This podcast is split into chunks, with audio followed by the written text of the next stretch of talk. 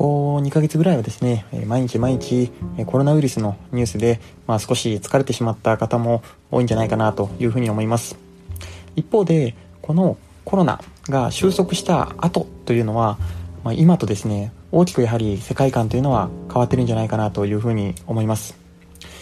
まあ、今のうちからですね、まあ、今後のこのアフターコロナの世界観というものがどのようなものになっているのかについて考えてみるということも大事じゃないかなというふうに思います。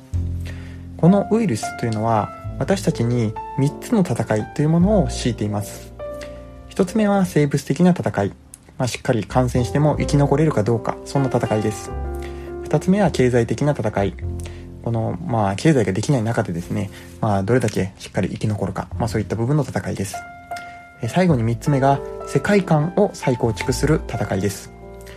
まあ、コロナ禍が、まあ、どれくらいの長さで、まあ、どういった収束を見せるかというのは、まあ、分かっていない中で、まあ、どんな変化が、まあ、私たちに、えー、巻き起こるのか、まあ、そんなことについて考える、まあ、そんなことが大事になってきます。今日は、まあ、人間が持つ豊かな抽象化能力について触れながら、まあ、そこからいかにコロナ後の世界観というのを作り出していくかについて考えていきたいと思います。ここで一つ例え話をしたいというふうに思います。魔法使いの弟子という偶話を皆さんご存知でしょうか？これは1940年に、まあ、ディズニー制作のアニメーション映画ファンタジアによって、まあ、広く知られるようになりました。映像化されたシーンというのはこのようなシーンになります。ミッキーマウス扮する魔法使いの弟子が師匠から水汲みを命ぜられて、まあ、両手にですね、桶を持って、まあ、家の外と中を往復しながら水を運んでいます。まあ、途中でですね、師匠が出て行ったタイミングで、ミッキーはここぞとばかりに見よう見まねの呪文をほうきにかけて、ほうきがですね、自分の代わりに水をたくさん運んでくれるようになります。まあ、ミッキーはですね、こう楽ができるぞと思って居眠りをしてしまうんですが、まあ、その間にもこう、ほうきがですね、水を家の中にたくさん持って行ってしまって、こう、家の中がこう水浸しになってしまいます。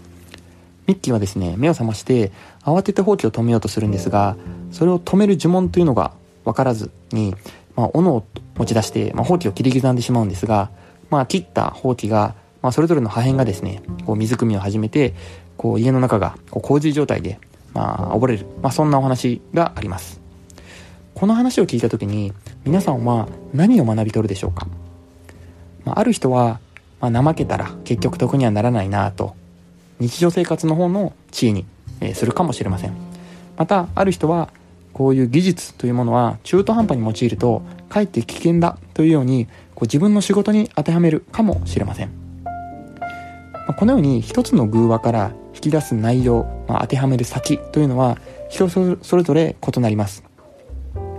いわゆるこの一つの事象というのを、まあ、抽象度を上げて考えて共通性を見出して当てはめる、まあ、こんな作業というのを人間はすることができます、まあ、これはいわゆるこう類推思考の一つです、まあ、グロービス経営大学院でやっているようなケーススタディというのも、まあ、これに当てはまるんじゃないかなというふうに思います、まあ、つまり一つの物事というのをこう抽象化してそれがこうどこに当てはめるのかっていうのをこう概念化してえー、と具体的に自分のそれぞれの動作に落とし込む、まあ、そんなステップになります。とではですねここで最初のコロナの話に、えー、と話を戻したいというふうに思います。この新型コロナウイルスのこの感染拡大というものが、えー、まあ、どのように重症度を上げて共通性を見出して自分の生活に、まあ、落とし込むのか、まあ、そんなお話になります。まあ、これをですねどこに当てはめるのかまあそんなお話も大事になってきます。